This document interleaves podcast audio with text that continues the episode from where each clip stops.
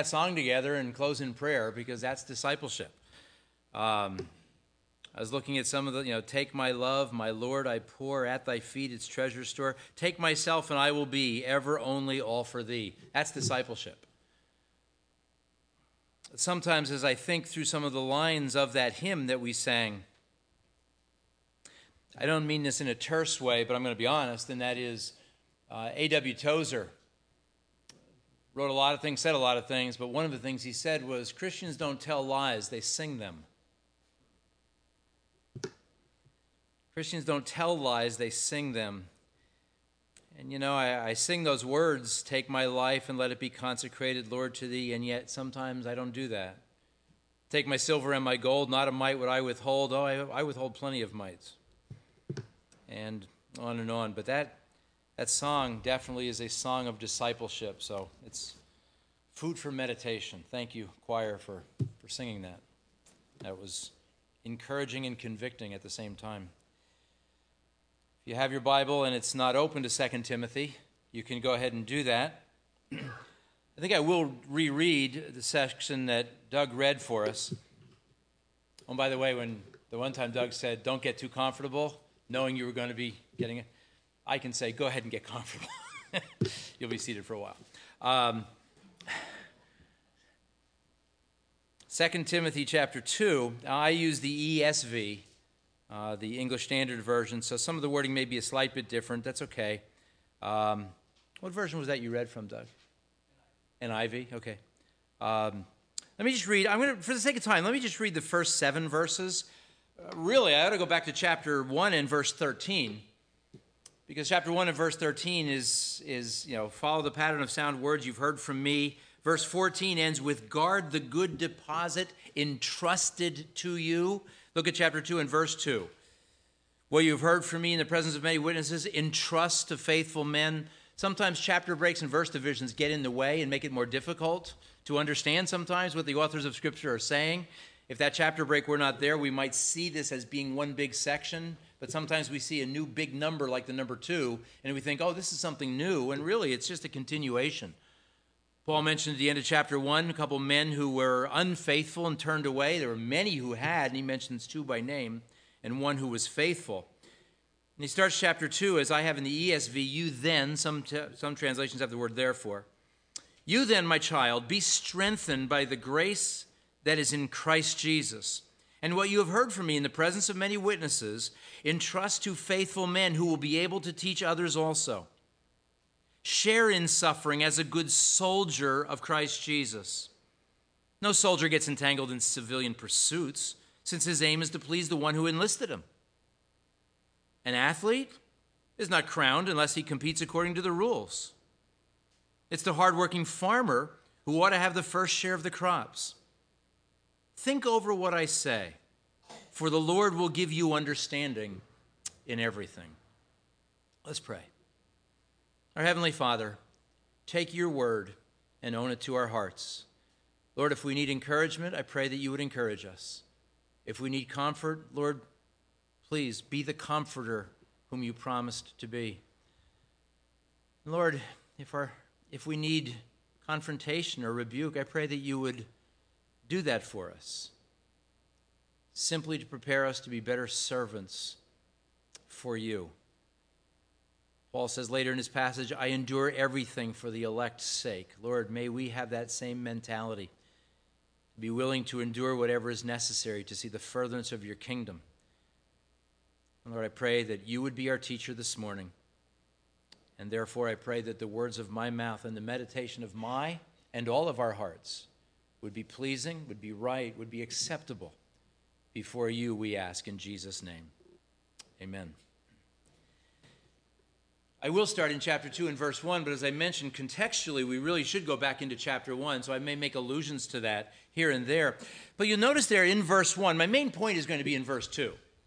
I want to take verse 2 and kind of run with that this morning, but before we get there, verse 1, I just want to point something out. Paul writes to Timothy, says, You then, my child. Now, again, Timothy, we don't know if Paul led Timothy to Christ. We know Paul mentored Timothy. We, we get that in the book of Acts where we see before Paul going out on his second missionary journey, grabs Timothy, takes him under his wing, takes him along with him. But he refers to Timothy as his child, possibly because he led him to Christ, at very least because he mentored him. Uh, one thing I do want to clarify very often when people preach on Timothy, they refer to him as timid Timothy or timid Timmy. Uh, there are a couple responses here, and there are a couple things Paul says about, you know, don't be ashamed of me uh, and the, my chains and things. I don't know that Timothy was that timid. Now, when Paul needed someone to go to Ephesus in a not so easy situation, Paul sent Timothy. When Paul needed somebody to go to Corinth in a very difficult situation, Paul sent Timothy. Paul sent Timothy in a number of cases where if Timothy were that frail and shy and timid, I don't know that Paul would have sent him. So I'm not sure we're really being fair to Timothy. Sometimes we're sometimes we're harder on some of our Bible characters than we ought to be. I think many of us when we get to heaven, we have an apology that we owe a guy named Thomas. Okay? I know, I know. When we think of Thomas, what's the adjective? Doubting. Okay, technically a participle, but we won't go there. It's a, he's doubting Thomas. Right? Oh yeah, because because he doubted. Listen, if you just saw, just knew of someone being crucified, you were familiar with crucifixion, and a few days later they said, "Oh yeah, he was here." I'm not sure I would be so quick to say, "Sure, why not?"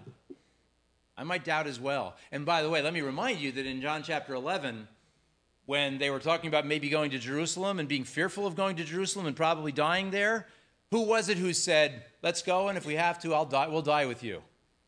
That was Thomas. So let's go a little bit easy on Thomas and stop calling him Doubting Thomas any more than you should call me Doubting Dean, which actually is probably more applicable. And I don't want to call Timothy Timid Timothy because I'm not so sure he was. Paul sent him into some situations that I don't think a timid person would have been sent by someone as wise as the Apostle Paul. So, anyway, he says, So you then, my child, be strengthened by the grace that is in Christ Jesus. This is interesting. Okay, I, I, Jolene will appreciate this, but you know, we need to look at the scriptures grammatically. Paul here gives a command to Timothy, and it's the command, it's an imperative. He says, Be strengthened. Now, the reason this is interesting is in language, when we, when we study, I should have Jolene get, no, better not. Um, when we, when we study these things called like nouns and verbs and adjectives and adverbs, when we study verbs, we talk about things like tense, voice, and mood. Does that bring back memories for anybody in this room? Yeah, it makes some of you tense, you want to raise your voice, and you're in a bad mood. No, no, that's not what I mean. But we talk about tense voice and mood. But when we talk about voice, in the English language, we have two there's active and passive. Some languages have a middle voice. We don't. But there's, there's active and passive. Active is when you're the one doing it.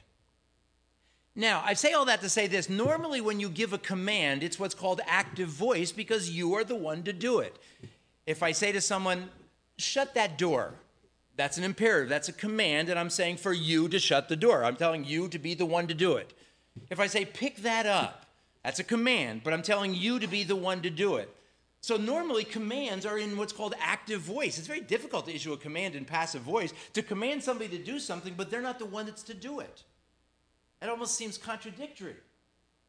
But Paul here in chapter 2 and verse 1 gives a command that's in the passive voice. He commands Timothy, be strengthened. But if he commands Timothy to be strengthened, do you realize Timothy's not the one who does the strengthening? He's saying, Timothy, be strengthened.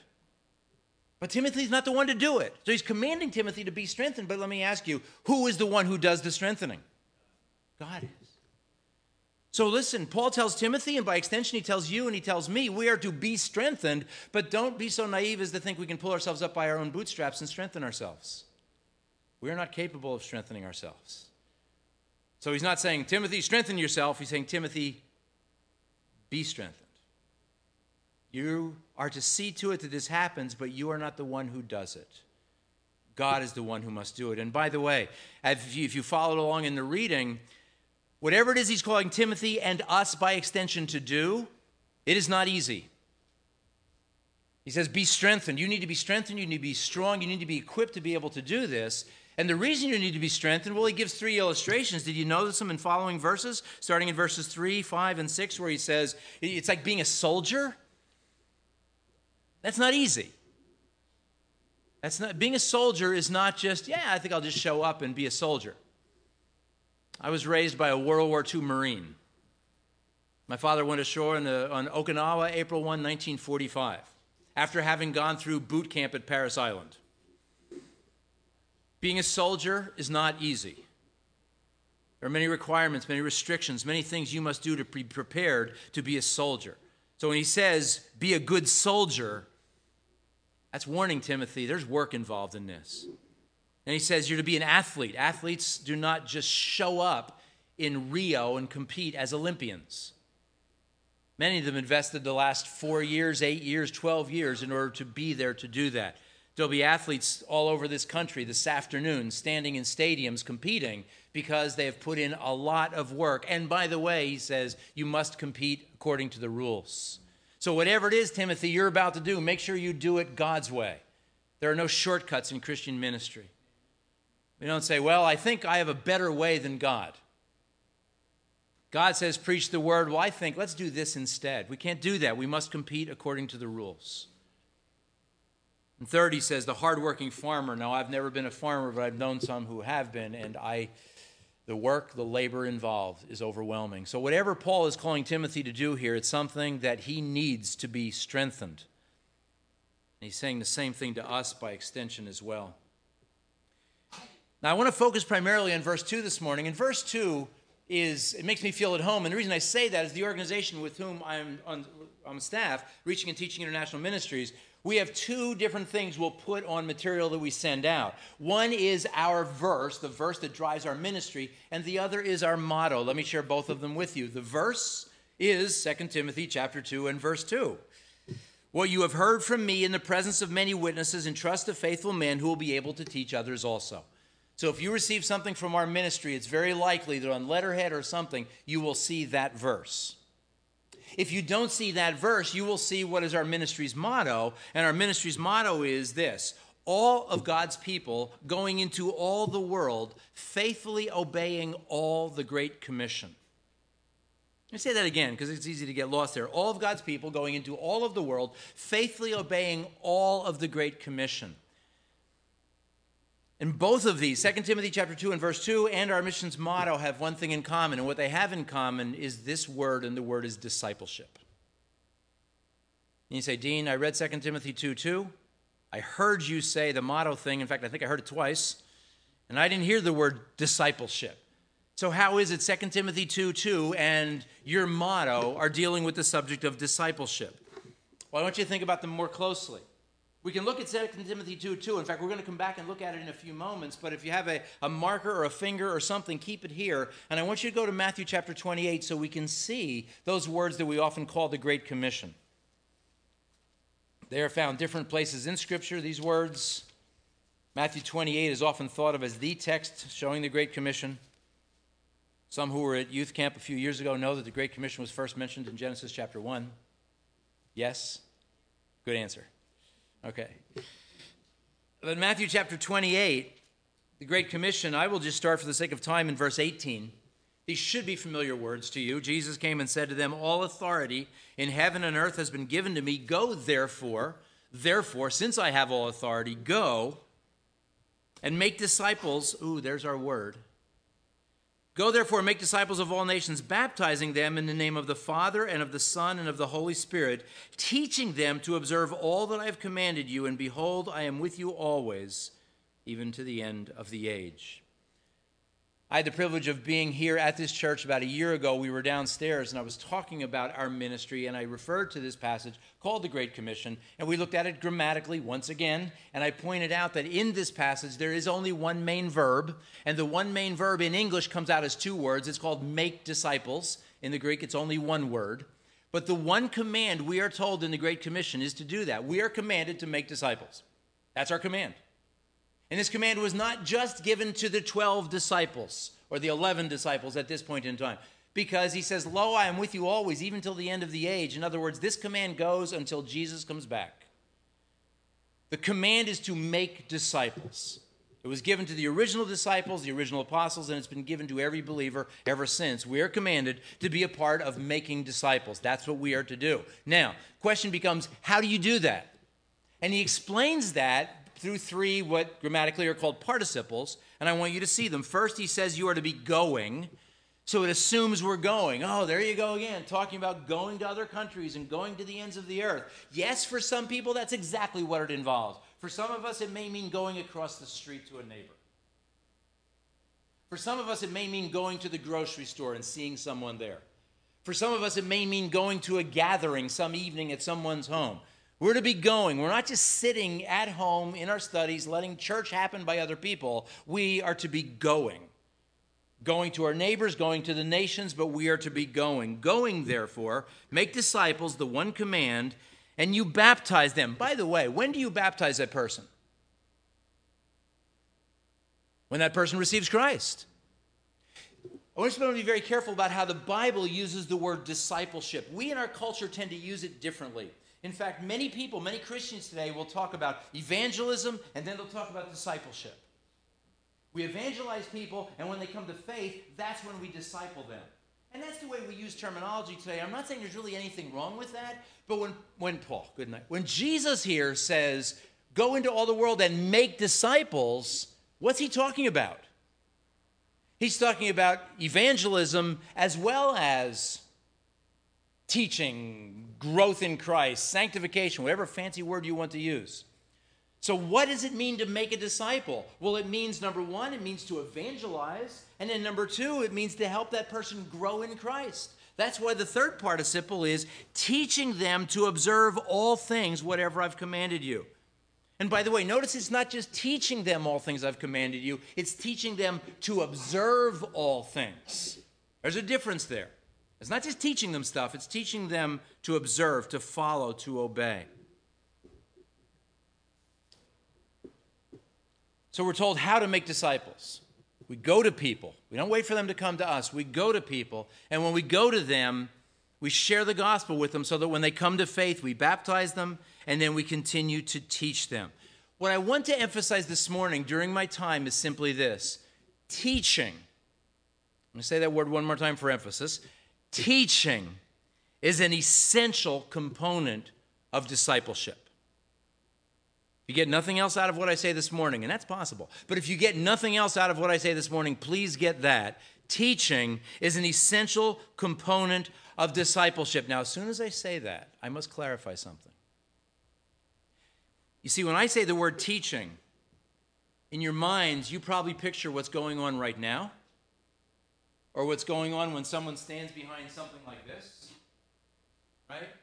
Because we think of formal teaching. And yes, that is a part of it. That is definitely a part of it. And as we'll see in the next few minutes, it's an important part of it. But that's not all of what teaching is. We read earlier, our, our, our, scripture for meditation was from Titus chapter 2. Were you reading in there when it talked about older women should do what with the younger women? Teach them. So I guess they're supposed to have lecterns and stand there and they're supposed to teach them, right? Because that's what teaching is. No. That is one component of what teaching is, sure, but what else is teaching? How many of us in this room are parents? How many of us have ever taught our children anything? Sometimes we wonder, I know, don't go there. Okay. but listen, seriously, don't laugh. Okay. when we teach our children, do you, do you get out a lectern and stand behind it? They sometimes think you are, but no. Right? You see, don't be so narrow as to assume teaching is only what happens in a church building on a Sunday morning or a Sunday night or a Wednesday night. Teaching should be taking place when? All the time. In life. Living life with other people. Teaching takes place. Do you remember back in the Old Covenant, in the book of Deuteronomy, when Moses was giving instructions to the people of Israel? Hear, O Israel, the Lord thy God, the Lord is one God, the Shema, Deuteronomy chapter 6. A few verses later, what does he say? Teach them diligently to your children. Talk of them when you sit in your house, when you walk by the way, when you lie down, when you rise up. When does teaching take place? All the time. So we're to be teaching, but when do we teach? Church Sunday morning. Well, yeah, that's a part of it. But when should we be teaching? We'd be teaching all the time. I, I, was looking at Deuteronomy chapter. I have it written in my notes. Deuteronomy six seven. Teach them. You know, talk when you're in your house, when you're by the way, when you lie down, when you rise, when you go to the coffee shop, when you get together for tea, when you're sitting in a car riding to the ball game, when you're getting together. Some. In other words, teaching should be something that is on our mind to always be doing. And by the way, who should be doing this? The pastor. Well, yeah, but only. No, this is a job given to all of us. We're all to be teaching. See, teaching, when I say teaching, is an essential component of discipleship.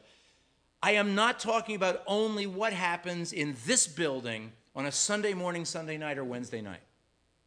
It's not limited to that. In the book of Hebrews, don't turn there, but in the book of Hebrews in chapter 5, the author of the book, whoever it was, let's not go there this morning. But the author of that book, whoever it was, scolds the people by saying, By this time you ought to be teachers. Is he saying, By this time you all ought to be pastors? You ought to be getting up on Sunday mornings and preaching? I don't think so. But he's saying, By this time you've been Christians long enough that you should be able to do what?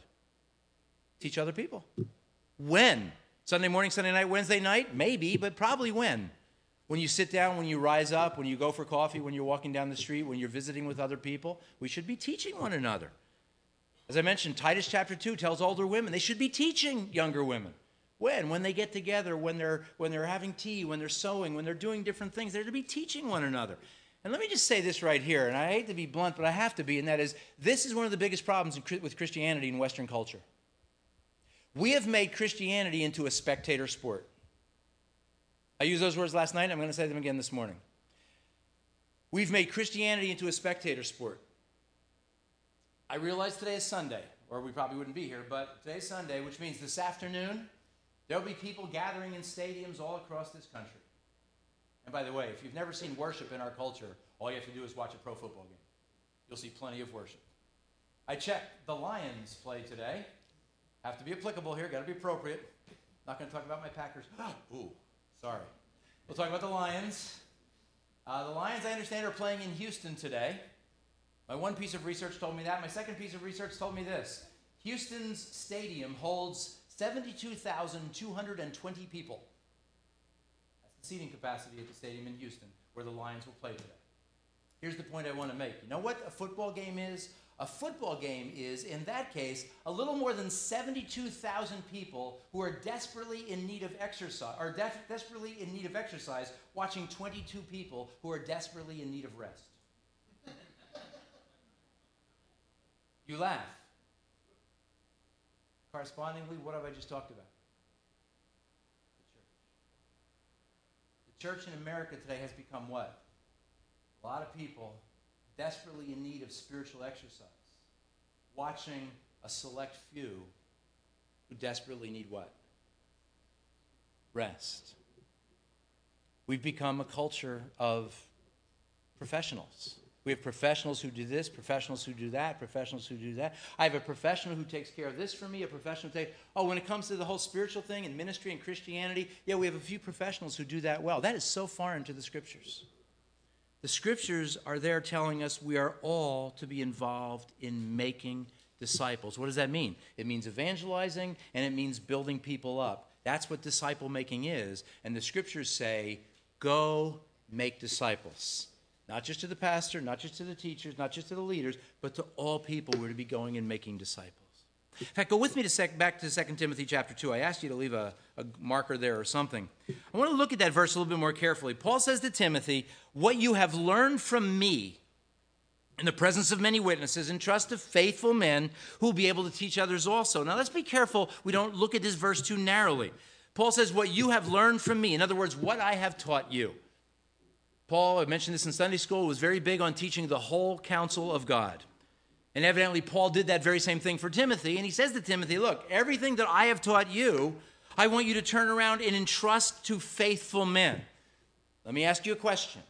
Do you think Paul is saying, Timothy, I want you to take this and I want you to find pastors and I want you to teach this to them? No. He does not say, Timothy, entrust these things, turn these things over to pastors. He says, take this and turn it over to whom? Faithful men. Can I ask you in this room, how many of you today are faithful people? I'm not saying perfectly. None of us are perfectly faithful. There's only one who was ever perfectly faithful. Let's be real here. But at the end of the day, if you're saying, well, yeah, I strive to be a faithful person, then you are the kind of person Timothy wants being taught. And he wants you to be taught so well that you can do what? What does the rest of the verse say? Teach faithful men who will be able to do what? Teach others also. Allow me to paraphrase Timothy, just as I've discipled you, I want you to disciple faithful people, not like chapter 1, verse 15, not like Phygellus, not like Hermogenes, not like those people who have turned and left, not those unfaithful people. I want you to disciple faithful people who in turn can turn around and disciple others. That's what Paul's telling Timothy. And the authority of that verse, I don't believe I'm going too far and I'm out of line in saying this, Pastor Luke. Disciple faithful people at this church. And your ministry of discipling faithful people in this church is so that they can then turn around and disciple other people. So that you're not the one doing all the work, but everyone in this church is doing the work of the ministry. Do you see what Paul's telling Timothy? Teach so that they can teach, so that they can teach, so that they can teach. We, we get very angry with the Roman Catholic Church because of what they teach regarding what is called apostolic succession saying that the apostles that, that the modern the pope is just a continued succession from the apostles i think that is error and i think it is wrong but there is a true apostolic succession and it has to do with what the apostles taught the apostles taught and people were to take that teaching and teach others who would take that teaching and teach others who would take that teaching and by the way it's been going on for i would say some 2000 years and that teaching has now come to us. And what is our responsibility to do with this teaching? Soak it in, enjoy it, and go home and watch football. No. Our responsibility is to take in this teaching and then do what with it? Turn it and teach somebody else. Really? Is that really what the church is to be doing? Again, I want to look at another passage, and I apologize for flipping all around, but I think it's important that we do see this. Go with me, please, to Ephesians chapter 4. question often comes up what is the purpose of the church what is the church to be doing what are we doing when we get together on a sunday is this just like you know rotary club meets on wednesdays and we meet on sundays is that what's going on or is there something more in ephesians chapter 4 paul says he's talking about different gifts and here he was talking about leadership gifts unlike the 1 corinthians 12 and romans 12 passages which deal with spiritual gifts a little differently in ephesians 4 he's dealing specifically with leadership gifts teaching gifts and in verse 11, he talks about how Christ gave some as apostles. They had their purpose. Notice I said past tense. He gave some as prophets, some as evangelists, and then some are shepherds and teachers. That's one role. Grammatically, there's no definite article in front of both of them, only in front of the first one, so that's one role. There are four mentioned there are apostles, there are prophets, there are evangelists, and there are pastor teachers or shepherd teachers. Why? Why did God give all of them? Well, we just keep reading. To equip the saints for the work of the ministry, for the building up of the body of Christ, until we all attain the unity of the faith and the knowledge of the Son of God, to a mature manhood, to the measure of the stature of the fullness of Christ. That's an amazing statement. The church is to be a picture of the fullness of who Jesus Christ is. One of the greatest apologetics for the gospel today should be the unity of the corporate church. People should look at a church and say, wow, something supernatural is going on in that place. There are people from different interests, different backgrounds, different ages, different socioeconomic backgrounds, and look how they all get together. Look how they all love each other. Look how they all serve each other. The church is to be the greatest apologetic for the gospel that we have on this planet. And he's telling us how. Verse 14, we're no longer children tossed to and fro by waves, carried about by every wind of doctrine. By the way, why not? Because we've been built up, we've been equipped, so we're not tossed around. This week I believe this, next week I believe that, another week I believe something different. Human cunning, crafty, or uh, deceitful schemes. Verse 15, rather, speaking the truth in love. That is one of the most, we talk about judge not lest you be judged being the most taken out of context expression in the Bible. This runs a close second. I want to come back to it in a minute. Speaking the truth in love, we're to grow up in every way into Him who is the head, into Christ, from whom the whole body, joined and held together by every joint with, uh, with which it is equipped, when each part is working properly, makes the body grow so that it builds itself up in love. Okay, Dean, you just read that. What's your point? My point is this God has gifted people to perform special tasks. He had gifted a group of men called apostles, he had gifted prophets, he has gifted evangelists, and he has gifted people to serve in the role of the shepherd teacher, the pastor teacher. But now the question is why? Why has he given these gifts? Again, look with me at verse 12. He gave pastors and teachers, he gave evangelists. Why? To equip the saints for the work of the ministry. Who is to do the work of the ministry? I'm going to ask that again. Who is to do the work of the ministry? The pastor. Well, yeah, but only? No. Everyone is to be doing the work of the ministry. Do you see? Why do we come to church on Sunday? We come for two purposes. One, we come to corporately worship our God for who He is and what He's done. Number two, we come to be equipped. We come to be equipped so that this week we are equipped to go out and serve our God. Do you listen to messages that way? Do you listen to Sunday school lessons that way? Do you listen to sermons that way? Okay, I'm getting equipped right now so that this week, when I'm out there, there's something God is giving me today that I'm going to be able to use this week in either evangelizing or working with other believers and to be involved somehow in discipling. That's why we come on a Sunday. It's not a show. We come to corporately gather together and worship our God and we come to be equipped, verse 12, to do the work of the ministry. Let me ask you this. If someone walked in this door right now and asked any one of you, Who's the minister here? What would be the biblical answer? Everyone. We are all ministers here. We're not all the pastors. No, no, no. He has gifted some specifically for the role of pastor teacher. Absolutely. We're not all the pastors. But who's the minister here? Answer we're all ministers here. See, we come here on a Sunday to be equipped by one whom God has specifically called and gifted. We come here on a Sunday, and through God's mercy and His grace, and through His word and through His Spirit, He equips us, and He equips us to be able to go out and do the work of the ministry. Do you see what Paul's saying? So let me ask again who is to be doing discipleship? All of us. We are all to be involved in discipleship. I love how Paul uses the word we in this passage. Verse 13, until we all attain to the unity of the faith. He's talking about all Christians. He's not just talking about the leaders, not just talking about the pastors. Verse 14, so that we may no longer be children tossed to and fro. He's not just talking about the pastors, he's talking about all Christians. But look at verse 15. Rather, speaking the truth in love, we are to. So, who is to be speaking the truth in love? The we. Who's the we? All Christians. Wait a minute. Are you standing up there this morning telling me that I have the responsibility to be speaking the truth in love to other people? That's not just what the pastor does? That's not just the Sunday school teacher? The answer is it's exa- no, it's not what I'm telling you, it's what Paul's telling you. I'm just a go between. Actually, and if Paul says it, it's actually not Paul who's saying it, it's who? God. So God is saying to us this morning that we have a role in this church, and it's not spectating. We have a role in this church. When we come to church on Sunday, I want a notebook in one hand, I want a pen in the other, and I want to take some notes because what I'm hearing is equipping me to be able to go out and do the work of the ministry. One of the biggest problems is we think, well, I'm not equipped to do the ministry. And my response is, listen, I know this church. You attend a church where the Bible is taught. You're being equipped. You're being equipped every Sunday. You're being equipped whenever you get together. You're being equipped to be able to fulfill the work of the ministry. So, all of us have the responsibility to be speaking the truth. To whom? To unbelievers? Yes. To believers? Yes.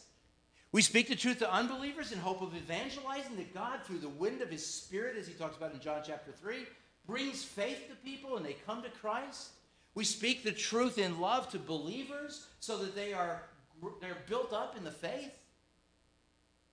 Who is to be speaking the truth in love? And the answer is we all are. That's what discipleship is. Discipleship is speaking the truth in love because of the importance of teaching, but it's not just a few paid professionals who do the teaching. It's all of us who are to be teaching one another, teaching unbelievers so that God may bring them to faith, teaching believers so that they would be growing in grace. Does that make sense? It's what the Bible's saying. We often use the word believer. Sometimes we use the word Christian. Do you realize from the scriptures there are other things we can use? We can use the word worshiper. John chapter 4 says he's seeking worshipers. So you want another synonym for the word Christian? The word worshiper would work as a synonym. Another word that would work as a synonym is the word disciple. If you're here this morning and you're a Christian, then you are a disciple. So the questions I would ask you are twofold. Number one, who is discipling you further?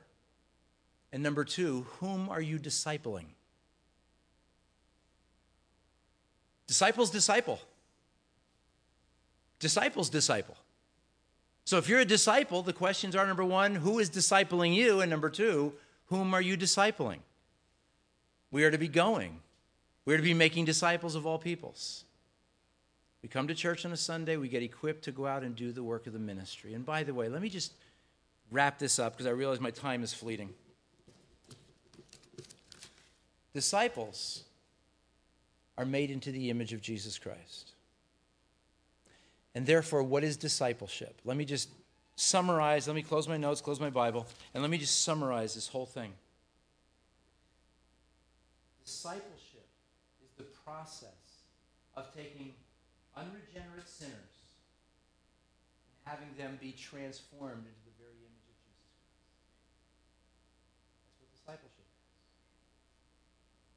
You realize not the responsibility, yes, it's a responsibility, but not the responsibility do you realize the privilege God is giving to you, to me, to be involved in this? In Romans chapter 12 and verse 2, he says, Be transformed by the renewing of your mind. Again, I talk about the importance of teaching. Teaching is extremely important because it's through the mind. Faith comes by hearing. Hearing what? The Word of God. In other words, the importance, again, of teaching, teaching the Scriptures. We'll talk more about that tonight when we talk about some practical hands on how to with some of this.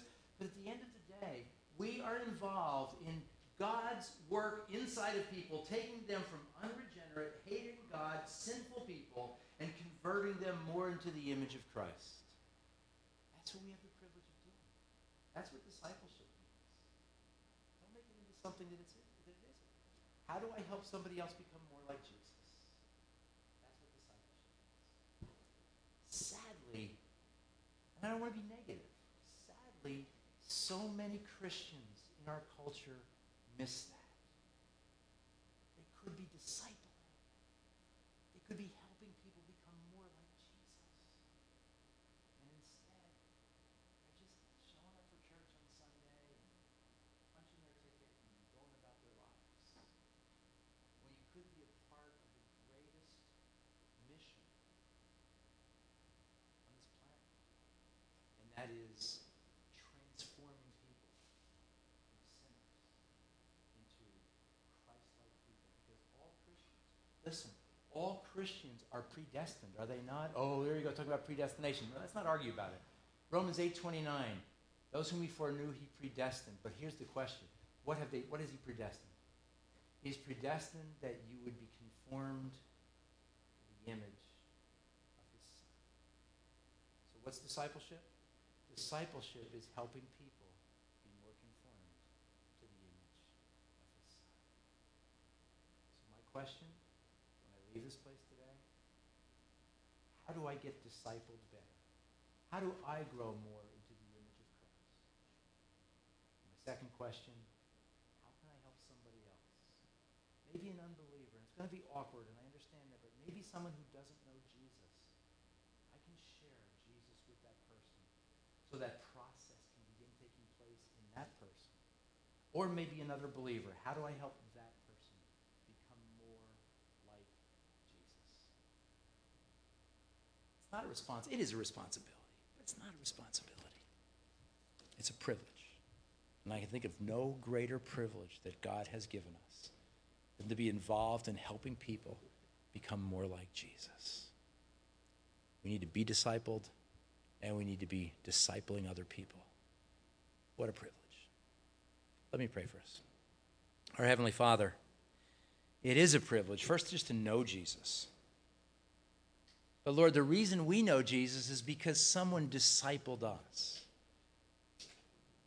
Maybe it was a parent, maybe it was a grandparent, maybe it was a neighbor, a pastor, a, who knows? But somebody somewhere in your providence discipled us. And now you give us the privilege of doing the same thing with others. whether it be by just telling our story, somehow sharing the gospel with other people in our neighborhoods, in our little gatherings, at work, at the grocery store. Or, Lord, we're people who have already come to faith in Jesus. We have the privilege of helping them become more like Jesus. And they can help us do the same thing. Lord, it's an amazing thing that you have turned this over to us. We are jars of clay, we are earthen vessels. But this message, this teaching is a treasure, and you have entrusted it to us. But help us not to keep it. Just as you told Timothy, Paul gave it to him so that he could give it to others, so that they could give it to others, and this has continued to the point to where it's come to us. The question is, will we be faithful? And will we continue passing it on and giving it to others? Or will we be unfaithful and even disobedient and keep it to ourselves? Lord, I pray that you would just help us to see the joy that comes from being involved in your kingdom work, in helping people being transformed into the image of Jesus Christ. What an amazing privilege you've granted to us. But Lord, as we started, we need to be strengthened to be able to do this. But that strengthening, that equipping ultimately comes from you. So I close by simply asking, Father, that you would strengthen us, give us wisdom, give us knowledge, give us discernment, but give us opportunities to help other people become more like Jesus. We ask this for his name's sake.